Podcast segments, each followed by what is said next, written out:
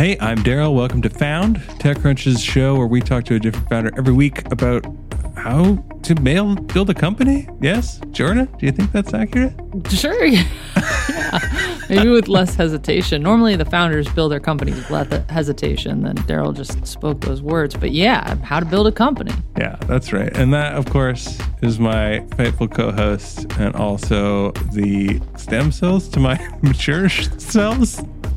yeah, the stem cells to your tired old dying cells. Yeah, Jordan Crook here. Glad to be here. Injecting the youth and vitality into Found every week. Uh, so, so that intro signals who we have on this week. And it is Nabiha Saklayen from Cellino, which is on a mission to democratize cell therapy. Cell therapy is not a new technology, it's been around, but it's been extremely costly and it's not really accessible to most people because it usually involves building custom cells from scratch. And it's kind of like if you had an artisan building you like a custom shoe. Like it's like it's very time consuming, it's a one off thing. It's like the highest paid person in the room has to go and do something That's right. pretty manual in Yeah. order to get you these cells. And like only a few of them are any good out of like hundreds or thousands. Yeah, then they got to discard the rest, which is like Waste. terrible, terrible. Waste not, want not. Yeah, but Cellino has figured out a better way. They have a machine that they say can create bespoke cell therapies, so specific to the individual, in a lab a lot more quickly at much lower cost with way better yields. Very Yeah. exciting technology. They've been working at it for too. many years. because it's like a, as sci-fi i think as we've gotten maybe on this show so far we talked about like metal tires so that was kind of sci-fi but lasers and ai to develop custom cell therapies Yeah. is very you know Yes. 3020 Yeah, Nabiha's expertise is in is in optics, is in lasers and physics, like Jordan mentioned there. And then she's teamed up with cellular biologists to kind of develop this new way of doing things. It's one of these really cool startups that comes out of academia and the research side of academic pursuits and higher learning. So super cool, super cutting edge. And also the winner, Mhm. I, I'd be remiss if I didn't say, the winner of Disrupt Battlefield 2021. So they were a, not They a dark horse entry, I guess. So yeah, wild card. Yeah, They're a 'cause wild those- card. So they they went into the startup alley, got selected as the wild card to go pitch. So they didn't get like the same four months or whatever of trainings and practices and preparation as all the other battlefield companies. They just like kind of had to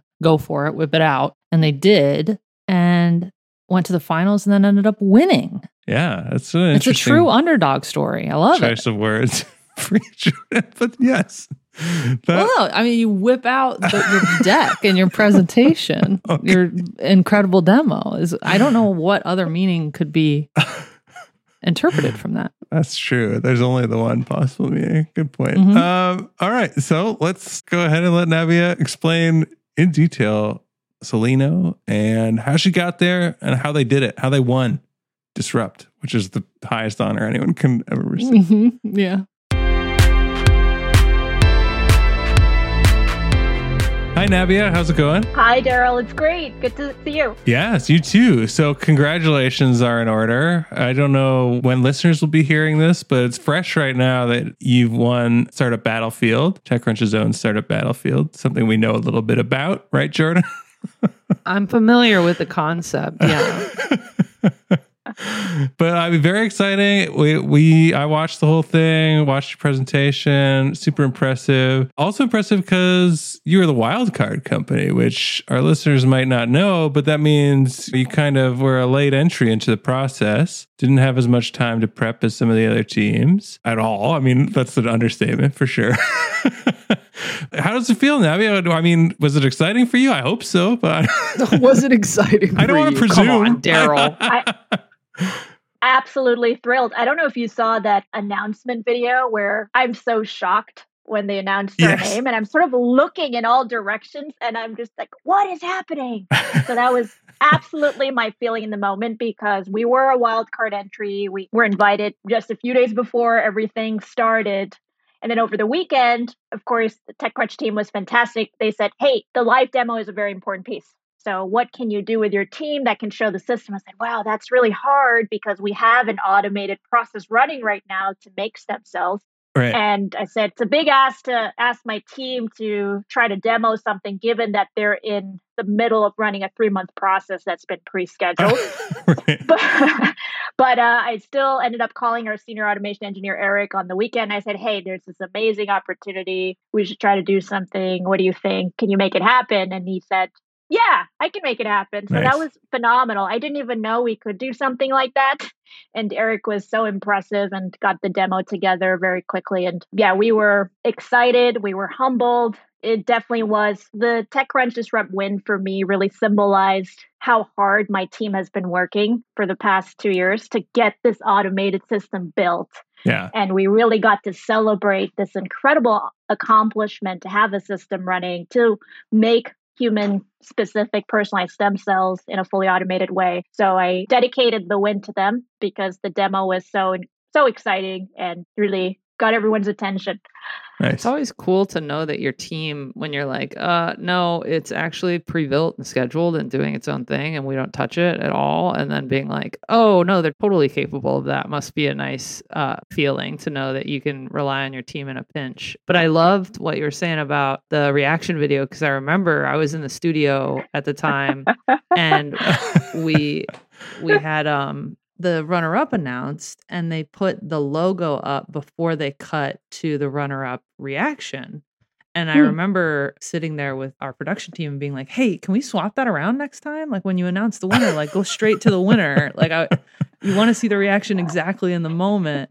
Um and they did it and it was the look on your face was priceless. I thought it was um it was a really really fun Yep. moment. Yeah, it was a favorite. from me too. Around the office for sure. So yeah, that's great. And I just want to tell you also, just because you are working on stem cells, which is like a you know noble cause and stuff, but like my work is to decide, not to decide, but to predict who wins the battlefield. And I just want you to know I called it the second you Really? finished presenting.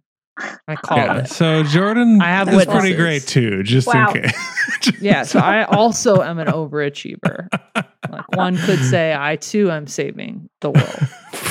I don't know if we can go that far. But I did Uh, call it. I felt it in my bones. Yeah, yeah. You're gonna win. I was also going to ask you to explain Cellino, but you actually got in there at the end of the thing. But do you want to give kind of a more fulsome, kind of like elevator pitch about Cellino, just for our audience in case they're not familiar and didn't watch Disrupt, which they should definitely go back and watch at this. I think there's a way they can do that, right, Jordan? They should Totally, yeah. Yeah. There's a way to do that. Absolutely. Yes, happy to. So, Cellino's on a mission to democratize and industrialize access to cell therapies. Cell therapies are super powerful because there's a whole new wave of medicines being developed where we can actually make new human cells and transplant them into a patient to cure them of diseases like Parkinson's, diabetes, blindness. And Cellino's building the world's first automated manufacturing platform to generate these human tissues at scale with no human intervention. It's an AI driven platform. And we also use our core technologies based on lasers because I'm a laser physicist by training. It's really fun. It's a multidisciplinary approach across laser physics,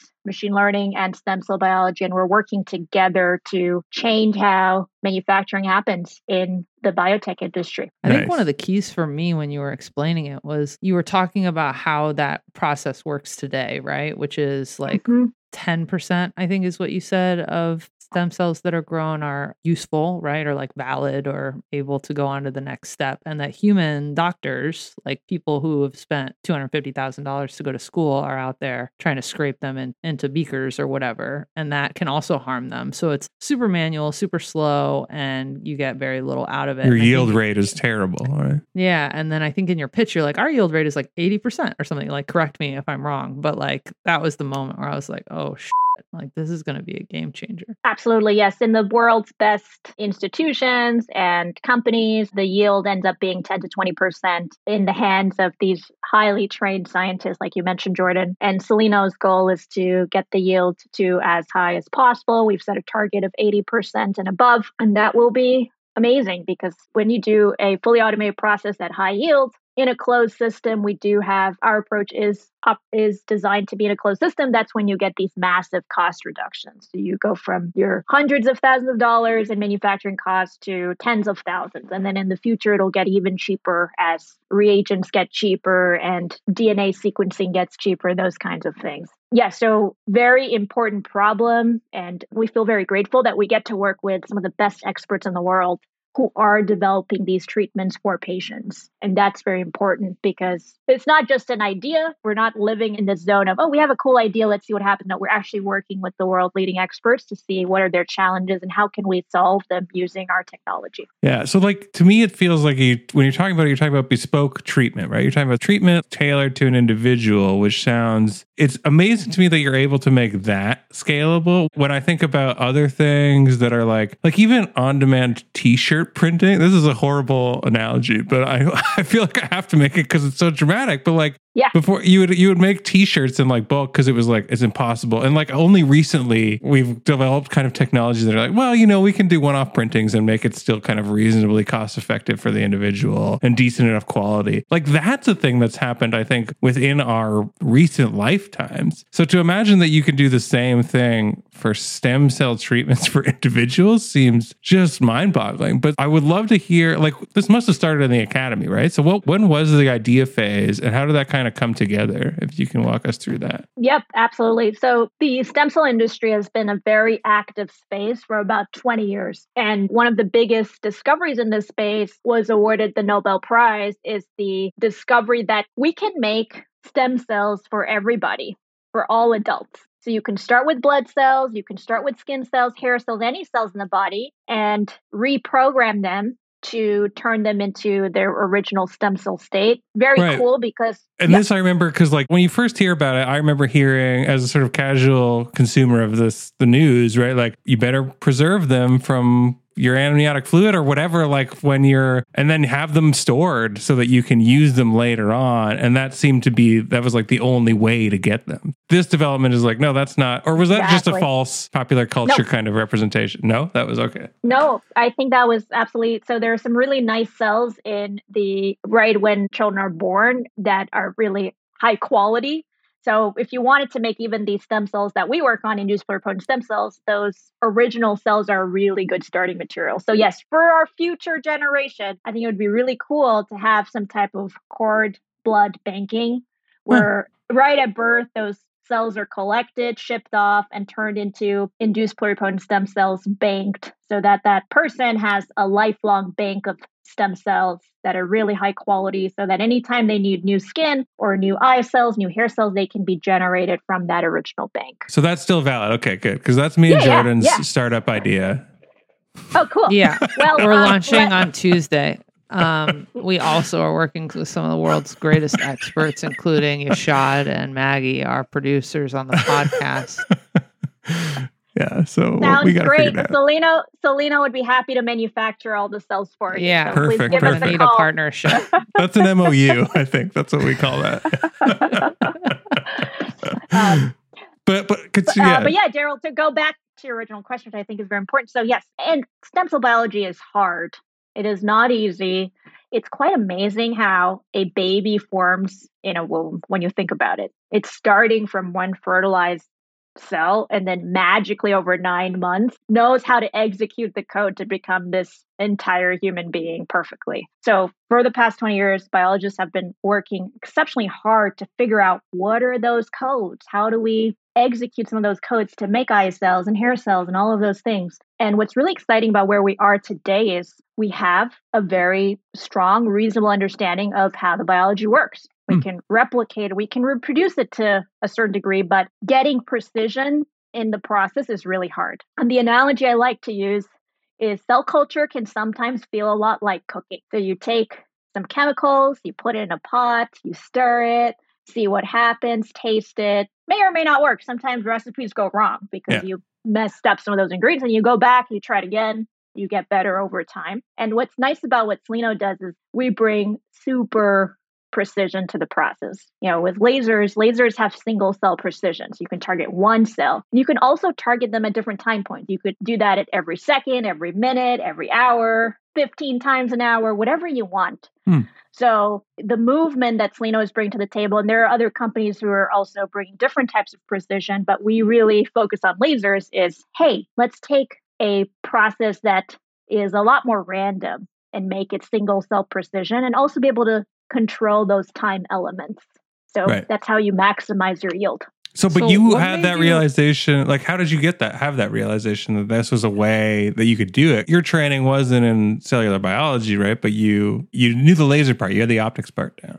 Correct. Yeah. So my story, I've been a diehard physics fan for as long as I can remember.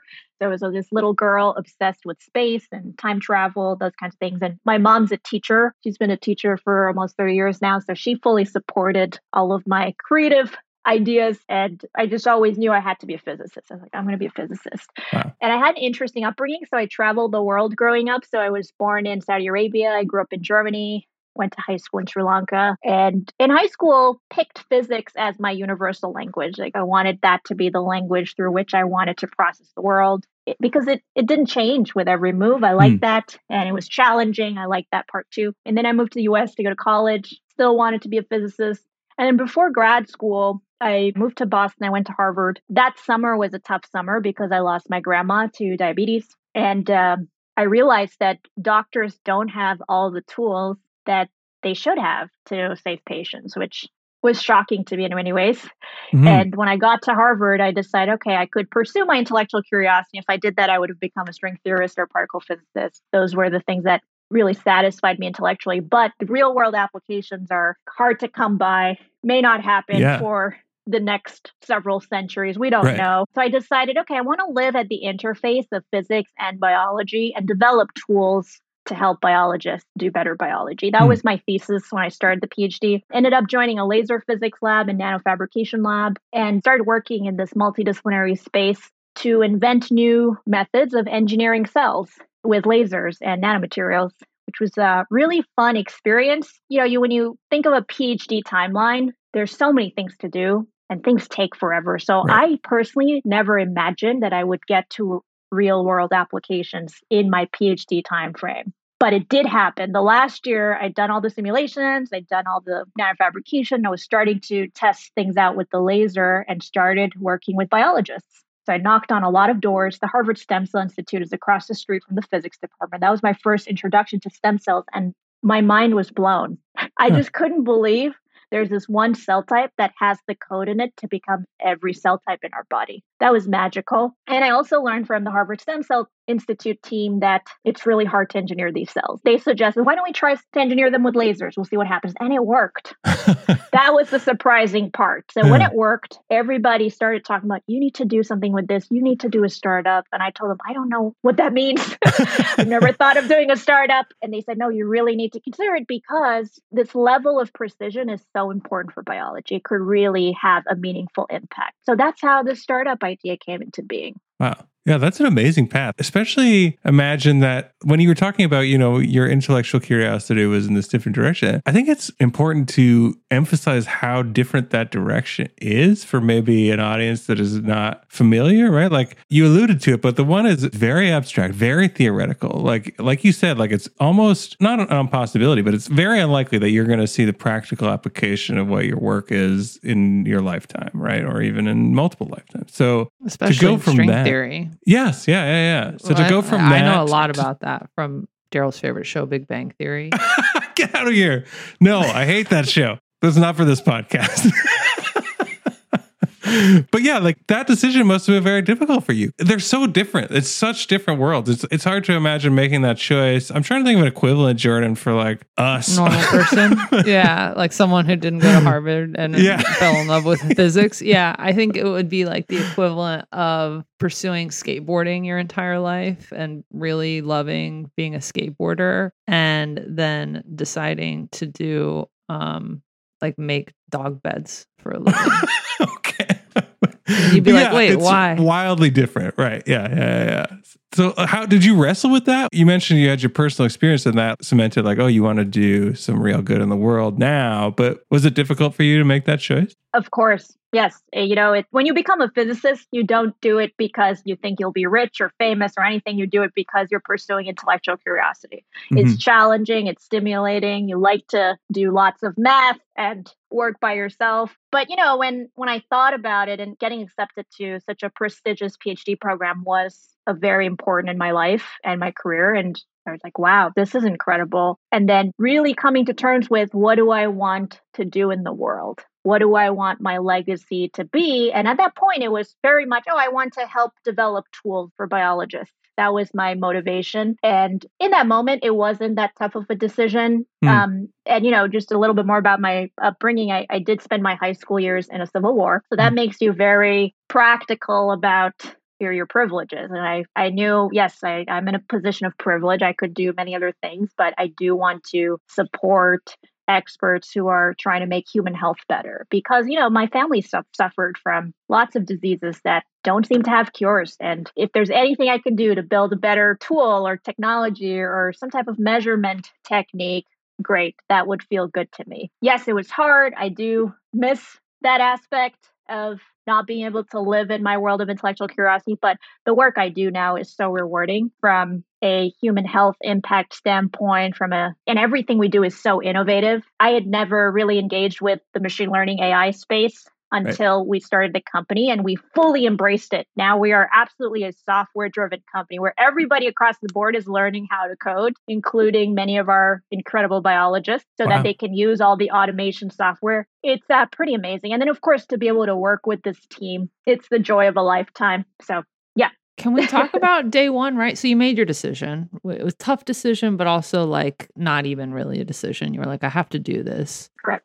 and then you decide okay i'm going to go make a startup and do that. What what were the first few steps like right? Like where, where did you go first? Were you like okay i need co-founders or i need to incorporate or let's start talking to investors? Like where did you actually start? Yeah that's a fantastic question. So with me i wanted to rely on some of my core principles of how i like to live in the world which is i love to work with teams that's just been how I've always liked to work. So I said, okay, I need to build a team if I'm going to do this startup thing. I, I, know very little about startups. And the first person I asked was Marina Madrid, who used to be my lab mate at the time. She's an applied physicist. And we'd worked together so well for four years. I knew we have this amazing team dynamic. So I found her in the lab and sat her down and said, Hey, everybody's saying I should do a startup. Would you do it with me? And thankfully, she was so enthusiastic. She mm. said, Yes, let's do it. What do we have to lose? You know, if it doesn't work out, you can go get a job in industry. I'll go into teaching. Marina is an excellent teacher. So I said, okay, great. So that gave me a lot of confidence. I had one amazing person that wanted to try it out with me that I knew I had a strong working relationship with. And then the other piece, I started tapping into this amazing Boston ecosystem, which is such a strong network, and started asking everybody I knew hey, I'm trying to build a startup in this space. What advice do you have for me? I'm trying to find advisors who have experience building instrumentation or working with stem cells, whatever it might be. I had all these categories of advisors I wanted to engage with. And just a few weeks after that, somebody connected me to Matthias Wagner saying, hey, Matthias is super experienced in the instrumentation space. He's built multiple companies. He's been CEO before. He'd be a great mentor. I said, fantastic. So I went to this coffee date with Matthias and it was an instant connection. So on the second meeting, he said, we both said, let's do this. Let's build the company together. So, so that was awesome. I, I do see in my story how it's very important to share your intentions with the universe and be proactive. So I was very proactive about, hey, I need to work with people who I have a good working relationship with and people who've done this before. And because we've had Matthias on our team from the beginning, we've definitely made some really smart choices about right. how we use our capital, how we find product market fit, all of those things. And it's really cool to see the past three years of existence where we've been building the prototypes and finding our product market fit, building the core team, and now we're getting ready for our scale up. It's been awesome. What was the hardest part? Like, this is going to sound a bit weird, but something gives me this feeling that, like, the actual tech isn't so much of a challenge for you, right? Like you just seem like super duper smart. It sounds like your team knows what's going on and you're like, okay, problem solution, we got that part. But like running a business is like a whole different thing, right? That like mm. you didn't study. You were studying physics and biology and lasers and you know, I'm those are the technical terms. And so what to you was the hardest part about turning ultimately what is science and research into a business and like what was the biggest challenge of the business side of things the biggest challenge to me was figuring out what the business should be around this very broad platform. What are the applications? There are about a hundred different things we could do. There are a hundred different business models we could pursue. And I started this massive customer discovery process. So that first summer after Matthias and Marina had joined the team, you know, we were starting to work together. I, I interviewed hundreds of people that summer to understand wow. what are the possibilities to educate myself. But really, the switch that flipped in my brain was I'm going from scientist, inventor to business person. I have to figure out how we're going to make money. What are people willing to pay for? And can we actually deliver on their expectations? So, looking at a lot of adjacent technologies, what were the company trajectories there? Were they selling devices? Were they doing a service model? Were they doing a therapeutics model? What were the pros and cons? So, we ended up exploring all of those options very thoroughly and then making choices about okay this is we're definitely not taking this track it's not an attractive business mm-hmm. in terms of what the revenue model looks like or the margins look like oh this is more attractive oh this is too hard that was uh, very challenging jordan but also super interesting and i would say that strategic piece of my job is the piece of my job that i, I love and it's absolutely intellectually stimulating every day to make these decisions in an industry that's just starting to exist. Right. So you're building the business model in an industry that's just taking off and it's really cool. I love that methodology of like we could do 100 things with this technology. I mean, there are a lot of startups that start from the opposite direction, right? They're like, we want to do this one exact thing and we're just going to build for that. You like had something built essentially and yep. could decide how to use it. And I love the idea of putting like it makes me think of when I wanted to paint my wall red, put all the paint chips up and just slowly every day I would pull a couple down, you know, until there's yes. one left and that's the one. Yes. I think that's really interesting. Yep, absolutely. Yeah. And and those other ideas that those other paint chips that we didn't end up painting the wall with are still around and very cool. So there are a lot of interesting applications in the plant cell space, in the microbiome space which uh, we're not working on at all right now, but they're still there in the background. yeah, one day. One well, day. I mean, yeah, that's you could start one business and focus on it, or you could sort of do the thing where you kind of like maybe remain in the academy, but then like have a hand in the founding of of multiple businesses, right? I mean, that's another model we've seen people take to you. Like you, you evaluated all these options and you sort of thought, like, this is what I want to do for the business and also for personal motivation. Like, is, that's kind of how you made your decision. Yes, absolutely. Staying in academia was not an option for me. Mm. I think academia is too archaic and too slow and too rigid and not. Whoa, say under- what you really think. yeah, throw yeah, them right under the bus, Harvard. Damn. But like, wait, what were you going to do with string theory then? Isn't there only one option? Exactly, right? So that challenge, I think a lot of us face because we love science, we want to be in science, but being in academia is really hard. Getting jobs is so hard. And yeah. you look at so many of my brilliant friends who've published in Nature, Science First Author, but they're not translating into academic positions. So there's a lot of systemic challenges in academia that are beyond what I can resolve. And I'm very happy with where I am in industry. Most of my friends who are working in industry are also feeling really good. I do have some friends who are doing exceptionally well in academia, but most of them did multiple years of postdocs yeah. and didn't end up with a position you know? And they're also everyone is underpaid. It's very depressing how Super underpaid, underpaid. academics are. Yeah. You always got to be scrambling can... to try to get your research funded too. It's like yeah the hamster wheel never stops. i love that you can solve stem cell problems, but like the archaism of academia is beyond what you could solve. I love that right. It's like that's the bigger, that's the bigger, more unflappable challenge, right? Yeah, it's so ensconced, right? It's like talking about inertia problems. It just has all this detritus of years of tradition and institutional yeah inertia and it just builds up and up and it builds up on top of each other like the layers you know nothing's kind of like undoing it and you just keep adding to it well, i mean i have my own unpleasant experiences that yeah you just like you just like ran a feather over a constant itch for daryl so yeah. he could go off just wait get him started uh, on that whatever. plus canada and we're done i, I mean I, I, was in creative arts and nobody even wants that so Uh, yeah, I mean, I the other interesting thing to me about your personal story about is like you're like oh like you grew up and I just liked being off kind of alone and doing this this work and like really enjoyed being by yourself and doing it. But then you also mentioned you really like teams. Personally, on that side, like aside from the business, like is the interpersonal has that been a challenge for you? Or it sounds like you like collaborative work, but you also like the opportunity to go solo and get into your own thoughts. So how has that been for you? That's a great question. So I do love working in teams, and we do a great job at Cellino at making sure we're communicating well. So we have a lot of efforts on that side. I do have a head of transformative leadership, and her entire job is to help the team communicate and engage across disciplines. So those parts my job super rewarding.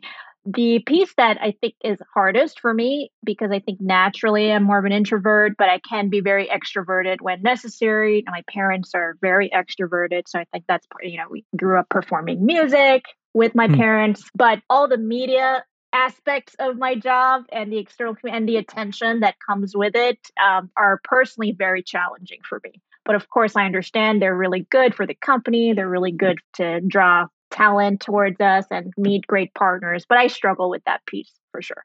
So yeah, you know, like I when, do when too. we want, and Jordan knows. yeah.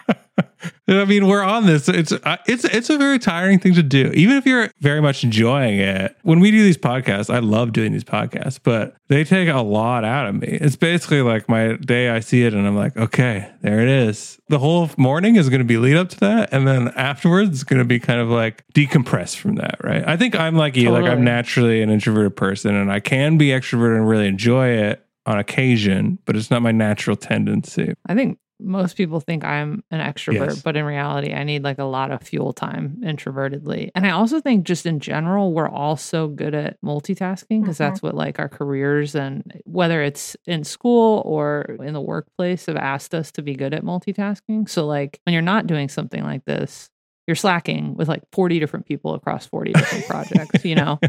And so to like come into an, a uh, focused environment room like yeah. this, yeah, exactly, is like, whoa, it's so, it's so draining because yeah. you're used to giving like little bits to a lot of people at all the time. Yeah. Nabiha, do you have a dashboard up right now? Sit like at the automated process or like, oh no, it's going, do you have to monitor it that closely or no? No. Are you able to kind of step back and be like, team's got it. Team's got it handled. Yeah. Team's got it. They give me very regular updates on when we're on schedule, when we're ahead of schedule, when we're behind, and we try to adjust to make sure we're always on track. No, I, I don't really don't believe in micromanaging.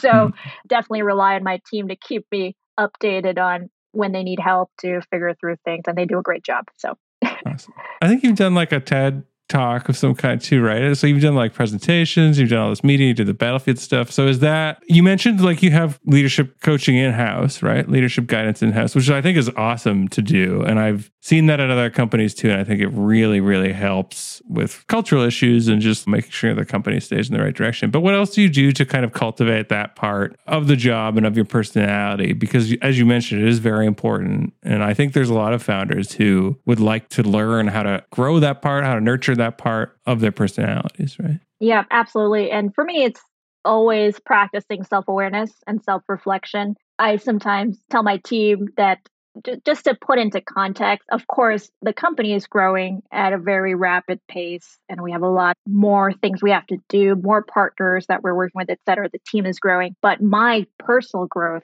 has been the steepest out of mm. anybody at this company because I went from being a lab scientist to a, you know a CEO and founder of a small startup and now a scaling startup. So my day to day has changed dramatically from where I was spending more time spending with the team, and now I still spend all that time with the team, but then also have to take care of our investor relations, external yes. relations, and so many other things that I wish I had more time to do. So it's always an assessment, and we're getting into this next phase of the company. What do I need to do to be effective in my job? and there are different priorities that emerge. And I'm doing a very honest assessment of where I think my skill sets are and where I need to improve my tool set and working with my executive coach. I work with Nancy Stubbs to build those pieces out. And a lot of it is about time management, efficient mm. decision making. In general, I'm a very warm and understanding person. I can usually see everybody's perspective and really empathize with where they're coming from. But, you know, to move quickly, we're going to have to make decisions and not everybody's going to be happy about that. And I have Right, to yeah. Get more and more comfortable with that to manage my time well. So obviously there are many examples of entrepreneurs who have a certain style of operation and this is how they operate in the world and they're extremely successful. And maybe they're mm-hmm. very unpleasant to work with or have a reputation for being a slave driver. I think there are many, you know, we could point to a lot of examples here of very famous people. I definitely operate in the mode of I want to treat people well. I want to Yeah. make sure my team is happy, they're productive, they're balanced, they already work very long hours, even though I never ask them to. So, what can I do to support them to take wellness breaks, take care of their emotional, mental, physical well being? Because those are all the things I need to do my job well. Right. So, that's where I'm coming at it from. It's very interesting because biotech classically is a very hierarchical industry. So, there are a lot of layers and levels. And at Cellino, we're starting to get amazing talent joining us from very large companies, established companies, but the founders feel very strongly that we should feel very intimate. We don't want to have that many levels because the best ideas can come from anywhere in the company. We want those ideas to come out. So we pursue a very horizontal and flat structure, which um, works really well for us. But there's a lot of conversations we are continually having with everybody across the team why we believe that and how do we make it work. I said a lot of things there, Darrell. If I didn't answer your question, No, no, no, you did. I- follow-up. Yeah, you did. I'd and love you to brought up- revisit that. Go, go ahead, Jordan. Well, I'd love to revisit that in the future, the the pursuit of a flat company, right, and a flat structure, because it's I think something that is almost hmm, it, maybe not necessary, but it really is important early on. And when you have a small team, there's something that really bonds the team together, and I think creates a lot more productivity. And at a certain point, I believe it becomes somewhat untenable, Right. right? Because that many people in a room, it's just cacophony. So I'll be interested to see.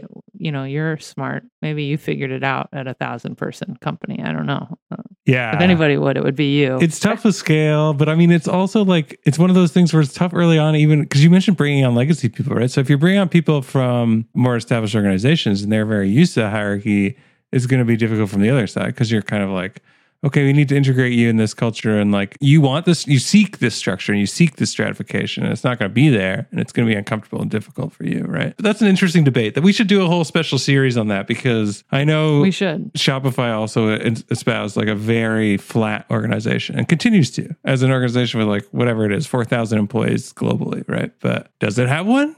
Well, Good question. and like well and that's the good thing about the flat structure too like even at a big company is like some of the bullshit that comes up with all that stratification at like these established particularly in bio right and like health that stratification also creates like this layer of bullshit that goes all the way down right where it like starts with something that's highly vetted at the top and then gets like re-vetted over and over again as it trickles down to more and more employees. And by the time that like the fourth layer has received that information, they're like, what is this bullshit? This isn't even a real human speak, right? This is so corporate. And I'm sure some of those people that are coming over from those established places to you guys are like, oh, it's so nice for someone to like talk and just for that to be the truth and what they were mm-hmm. saying from the heart. But then also, I want to be the boss of someone right now, please. you know? So it's like, it's hard. Well, you know, I think what we're making a priority to have very honest conversations about how we like to operate as a company, what's worked so well for us this far. And I understand it's impossible for me to have 50 direct reports going forward. That's just not going to happen. I understand that.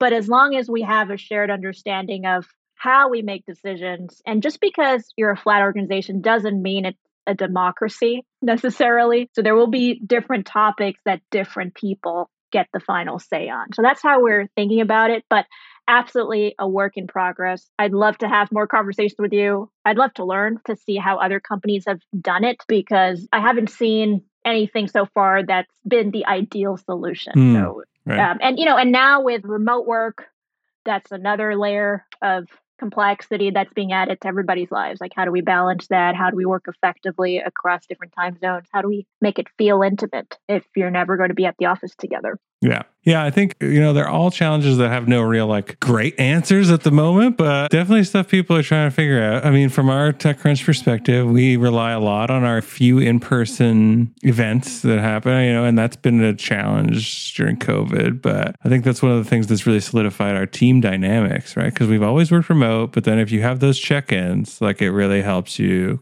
feel Yeah, feel like it like washes belong. your sins. yeah yeah you know? exactly. Like It resets it's a lot like of the relationships reset. and challenges and Yeah. frustrations. Yeah. Anyways, we're not good at this though because we don't seek to. Let us teach you.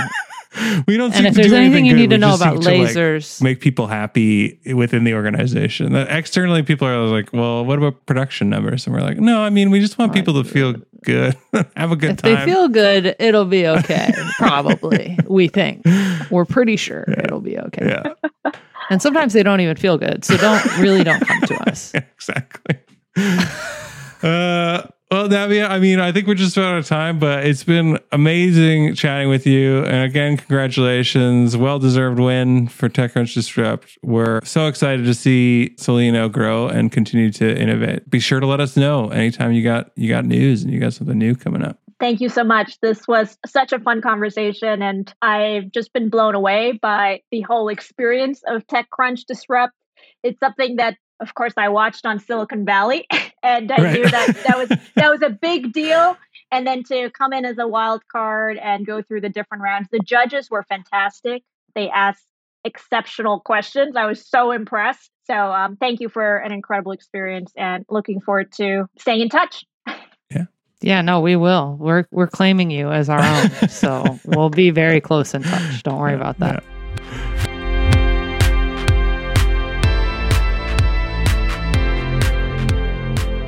All right. So that was our conversation with Nabiha. Obviously, much smarter than me and you. Uh, hmm Fair like- to say, I guess we could just use that as a generic outro to the show too.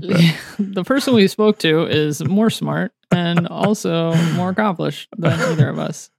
yeah, but smart enough to win disrupt on, as you mentioned at the at the intro to the show, like very little preparation, just killed it. In there. Our judges were super blown away by how good they were. We talk about people doing game changing things or doing world changing things. This is this is right up there. And yeah, just working on something that only a few years ago was just kind of like an idea and is now becoming reality, right? So they're out there, they got the printers going, they're printing off custom cells. And it's it's exciting how it can go from something Nabiha was studying like in her advanced studies to okay, this is what I'm going to do. I'm going to make it a business. And I think that was one of the more interesting things to talk about with her was how she went from that academic research mindset to I'm a business person and I got to build a business and that's my main focus. Yeah, kind of like her multiple pivots, right? Because like she grew up wanting to be a physicist, right? And be in Yeah. like string theory, which you can't get anywhere in string theory, really. I mean, you hope to, but it's big, big, big. And um it's a it's a pursuit of the mind. It's a life of the mind. You're just like yeah, I'm gonna well, like, but without answers. Like, you could also Yeah. live a life of the mind and be like, "Oh, I have this theory. Could I prove it?" Like, yeah, that works, and I'm right. Woohoo! Like, you can't with string theory, right? You're just like, Right. I'm pretty sure it's right, but I don't know. To like, okay, now I'm gonna kind of jump off of this ledge over here and focus on how I could use like lasers and some of the what I've taken from physics to like focus on biology and how I could actually make a difference in people's lives, still in a very academic sense. And then be like, oh, I'm going to network my ass off. And I'm going to meet everyone. She was in kind of the Boston, Cambridge area, right? So, like, Yeah. lots of good networking to be had there. And decided, let's go build a business out of this. Let's commercialize it. Let's have real world results. Let's be able to go from A to B and say, like, look, look what was done. But still with the same, I mean, maybe not the exact same scale as figuring out a theory around string theory, but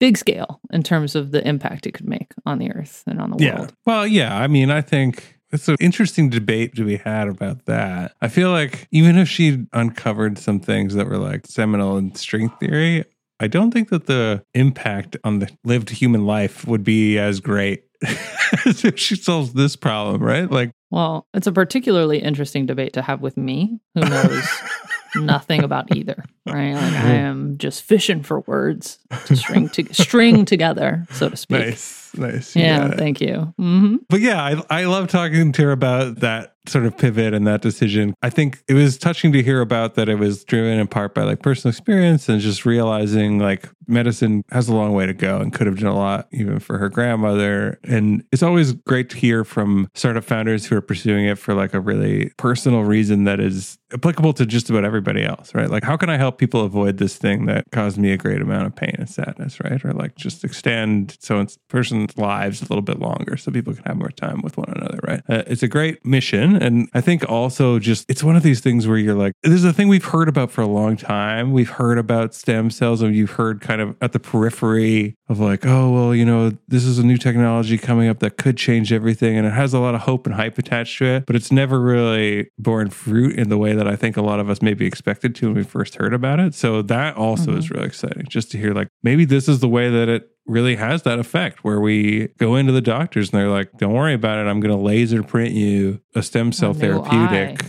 Yeah. Yeah. Or whatever. Yeah. Pretty big. Pretty big.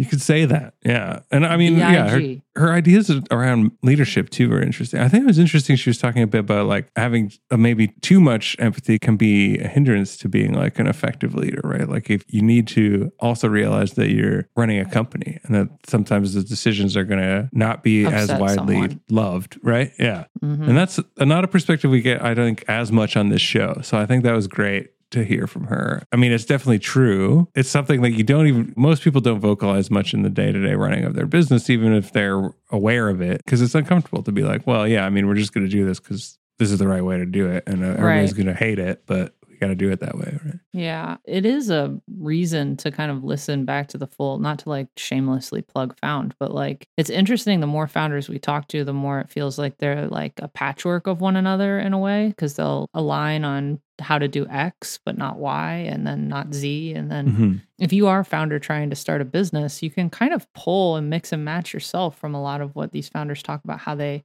operate, how they make decisions, how they, how they lead people, how they fundraise. Because ultimately, it's like what works for you is going to work for you, right? So yeah hearing all the different ways that it can be done is is pretty interesting. Yeah, I think that's right, and I think it's a much better exercise to go back and listen to the Found Archive than to try to read a business book because no one business book has all the answers. They're all bad, by the Mm-mm. way, all of them. Yeah, they're terrible. Gosh, Except for snooze. in case we have one sponsoring the show or whatever, and we have to edit. Yeah, those ones are good. That, that one's those good. Those ones are super good. Yeah, the sponsored yeah. ones. Yeah.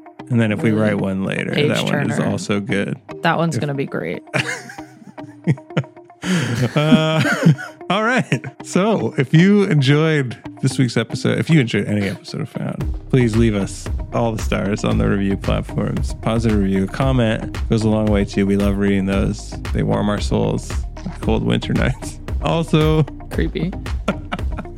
you can fill out a new listener survey that we have. We'd love to hear from you, your direct feedback. Just go to bit.ly, that's bit.ly slash found listener survey, all one word, and you can fill out our survey there. It's just a few questions, really, really valuable to get your feedback. So please go ahead and do that. Thanks very much. And I think we'll see you next week when we all have new limbs grown from stem cells. Found is hosted by myself, TechCrunch news editor Darrell Etherington, and TechCrunch managing editor Jordan Crook. We are produced by Yashad Kulkarni and edited by Kel Keller, and Maggie Stamets is our associate producer. TechCrunch's audio products are managed by Henry Pickavet. You can find us on Apple Podcasts, Spotify, or wherever you get your podcasts, and on Twitter at twitter.com slash found. You can also email us at found at techcrunch.com, or you can call us and leave us a voicemail at 510-936-1618. Also, we'd love if you could spare a few minutes to fill out our listener survey at bit.ly slash found listener survey. Thanks for listening, and we'll be back next week.